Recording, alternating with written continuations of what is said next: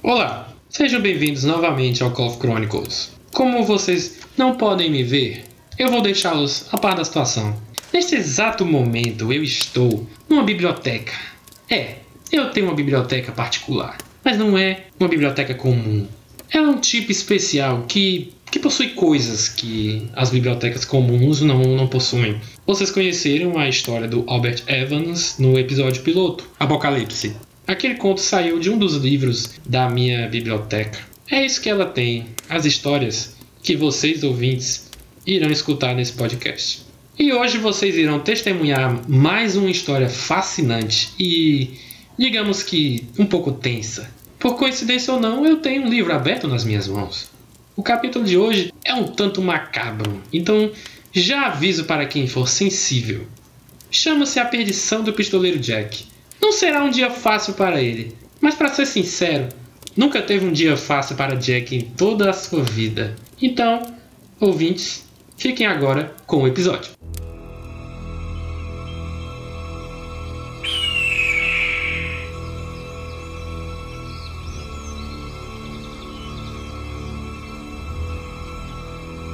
O ano é 1890 e o Velho Oeste americano está mudando.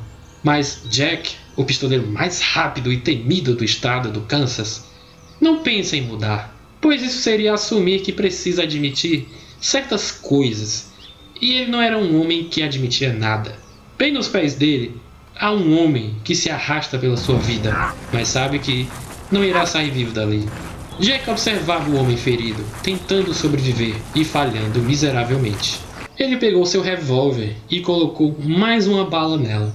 O homem no chão viu que agora seria o seu fim. Teria mais alguns segundos de vida até que fechasse os olhos e tivesse um encontro com um anjo, ou mesmo um demônio. Jack não quis nem saber do homem e atirou, mas a bala não saiu da arma. Ele tinha mais cinco tentativas. Também não quis esperar por súplicas do homem ferido e disparou mais quatro vezes. Porém, nenhuma delas funcionou. A arma simplesmente havia emperrado. Está com sorte. Jack resolveu colocar mais balas na arma e desta vez torceu para que a arma funcionasse. Jack apontou a arma na testa do homem e atirou mais três vezes.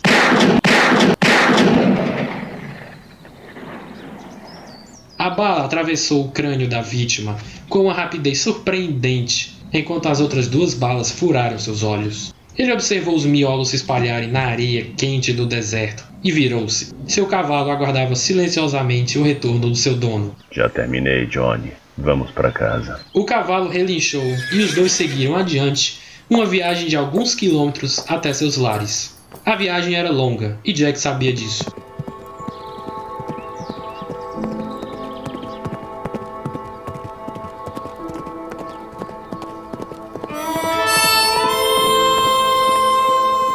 Também sabia que Johnny não aguentaria dois dias de viagem sem fazer paradas para descansar. Então, por três vezes por dia, ele alimentava seu querido Johnny e dava água para ele.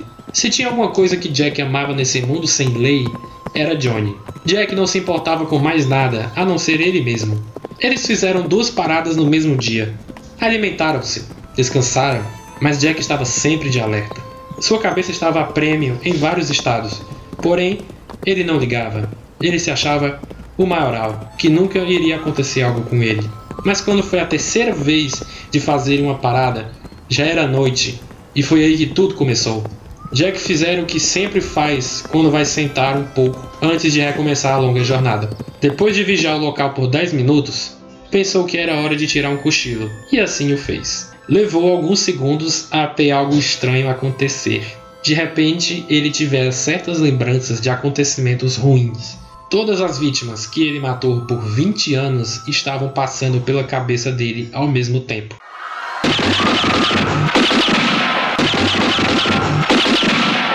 Sussurrava na sua mente coisas como: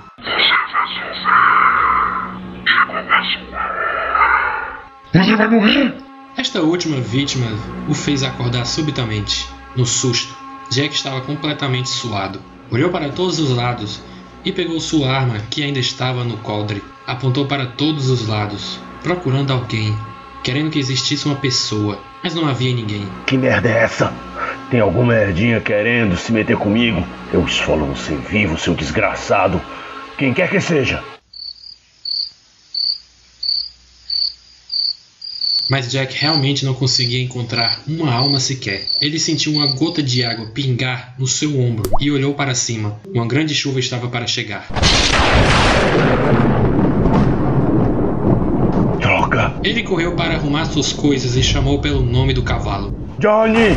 Johnny, vem cá! Temos de ir! E assim a chuva veio, tão forte que derrubava algumas árvores com galhos secos que existiam por ali. Jack procurou uma caverna por alguns quilômetros, e quando Johnny estava para cair, devido aos fortes ventos, o pistoleiro avistou uma pequena caverna. Ele guiou o cavalo para dentro e torceu para que a forte chuva fosse passageira. É, Johnny. Parece que ficaremos por aqui um tempo. O cavalo relinchou em resposta ao que ele disse. Como não havia o que fazer além de esperar, Jack sentou e ficou aguardando a chuva acabar.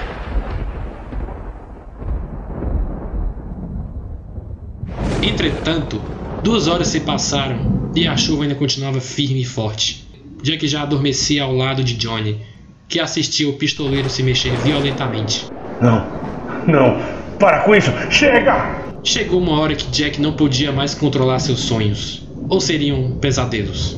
Jack se via no meio de uma cidade em chamas. Não sabia o que estava acontecendo, mas de uma coisa ele sabia bem: tudo que estava vivenciando nos sonhos, ele já passara por aquilo. As pessoas passavam correndo para todos os lados, mas não o viam, como se ele fosse uma espécie de homem invisível. A cidade estava sendo destruída. Os cavalos corriam desesperados. Pobres criancinhas procuravam seus pais e não encontravam. O que foi que eu fiz?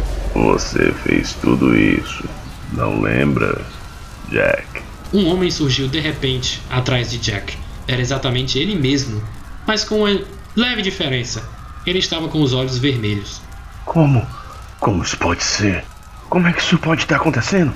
Devia entender, Jack. Afinal, você sou eu e eu sou você. Se me lembro bem, você gostou bastante de destruir esse chiqueiro que chamam de cidade. Sim, eu lembro disso, mas por que eu tô revivendo isso? Você tem uma provação a fazer, Jack. Se você passar, poderá se juntar a mim. Que? Que provação? Quem é você? Vai saber em breve, Jack. Quando terminar, eu mesmo vou encontrá-lo. Agora vire-se. Mas do que, que você tá falando? Jack se virou e agora encontrava-se na sua casa. Estava no andar de cima, e o corredor que dava para o seu quarto e outro estava manchado de sangue. O pistoleiro não fazia ideia do que estava acontecendo. Você deveria ter salvo a gente, Jack. As vozes das duas começaram a mudar, para o espanto de Jack. É, papai. Devia ter nos salvado. Agora olha o que aconteceu. Duas mulheres saíram de seus respectivos quartos, sua esposa Jennifer e sua filha Juliet. Não. Jennifer. Juliet. Não. Não. Isso não tá acontecendo.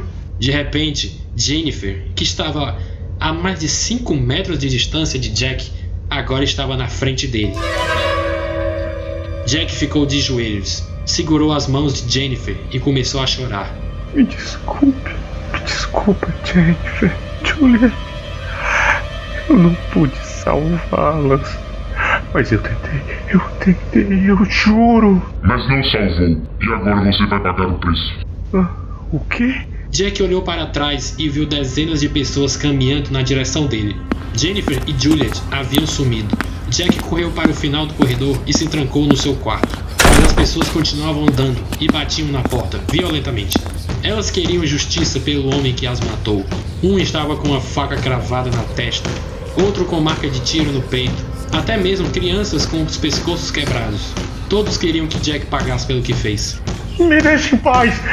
Me deixe em paz, por favor! Eles quebraram a porta de madeira e caminharam lentamente até Jack, como se fossem zumbis. Por que, Jack? O que fizemos pra você? Não cheguem perto! Não cheguem perto! Jack pegou a arma que estava no coldre e apontou para todos eles. Porém, percebeu que seis balas não derrubariam todos os mortos, ainda mais fantasmas. Então ele pensou bem no que faria a seguir. Colocou a arma na sua boca e. A arma estava no chão. Jack também. Uma mancha de sangue estampava sua parede, onde continha uma foto dele com a família. Os fantasmas também haviam sumido. O corpo de Jack jazia perto das janelas. Quando um homem entrou no quarto e tocou na cabeça de Jack, onde havia um buraco do tamanho de uma tangerina. Levante, meu rapaz.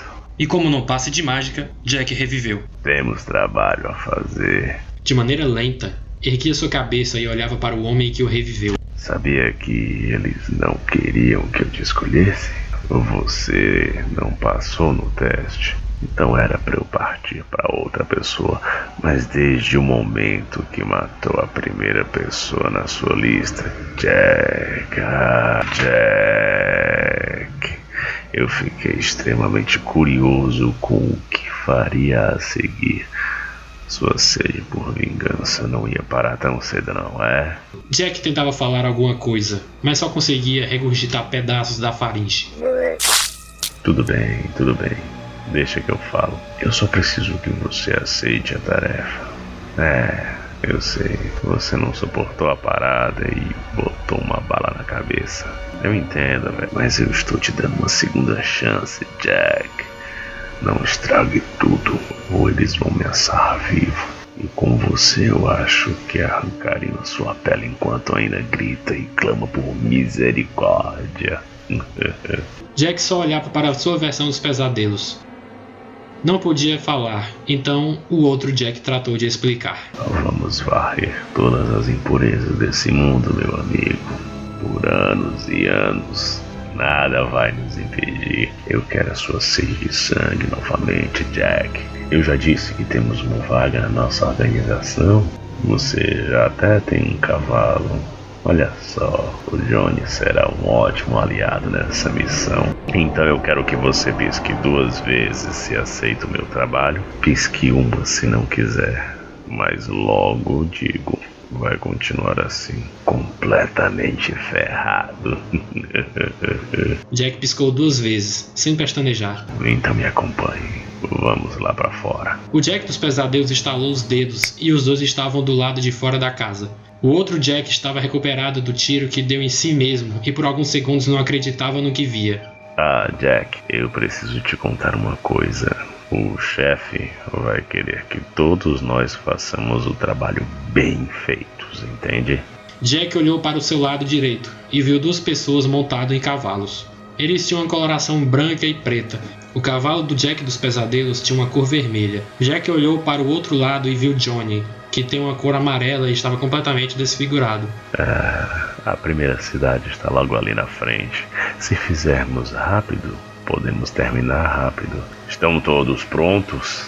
Os outros cavaleiros acenaram positivamente com a cabeça, enquanto Jack estava com dúvidas, mas seu alter ego dos pesadelos estalou os dedos mais uma vez. Jack agora tinha os olhos vermelhos e sorria diabolicamente. Vamos nessa, Jack. e assim os quatro cavalgaram na direção do Vale da Colina, uma cidade ainda com poucos anos de existência, e mesmo assim nem saberá o que aconteceu.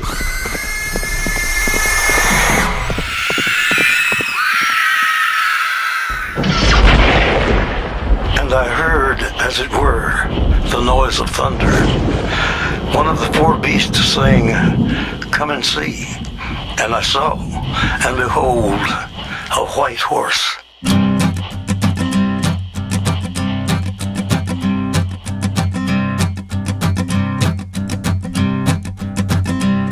There's a man going round taking names, and he decides who to free and who to blame.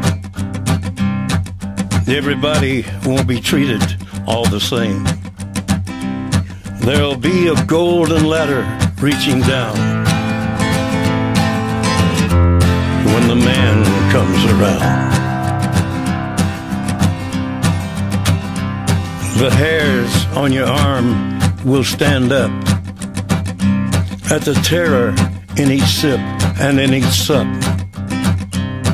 Will you partake of that last offered cup or disappear into the potter's ground when the man comes around? Hear the trumpets, hear the pipers. One hundred million angels singing. Multitudes are marching to the big kettle drum. Voices calling, voices crying. Some are born and some are dying. It's Alpha and Omega's kingdom come. And the whirlwind is in the thorn tree. The virgins are all trimming their wicks. The whirlwind is in the thorn tree. It's hard for thee to kick against the pricks. Till Armageddon, no shalom, no shalom. Then the father hen will call his chickens home. The wise men will bow down before the throne. And at his feet they'll cast their golden crowns. When the man comes around. Whoever is unjust, let him be unjust still. Whoever is righteous, let him be righteous still. Whoever is filthy, let him be filthy still. Listen to the words long written down when the man comes around. Hear the trumpets, hear the pipers. One hundred million angels singing. Multitudes are marching to the big kettle drum. Voices calling, voices crying. Some are born and some are dying. It's Alpha and Omega's kingdom come. And the whirlwind is in the thorn tree. The virgins are all trimming their wicks. The whirlwind is in the thorn tree.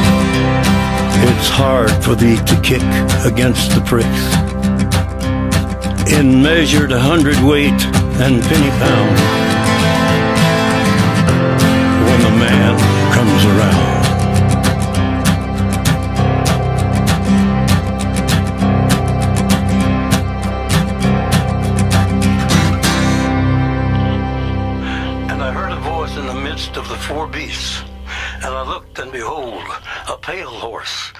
His name that sat on him was Death, and hell followed with him.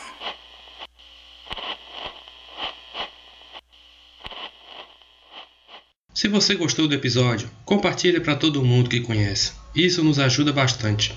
Mal pode esperar para o que vem por aí.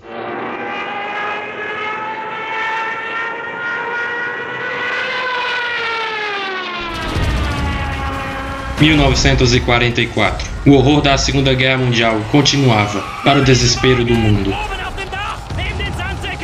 Mas para Daniel e Charlie Halloran, o pesadelo estava só começando.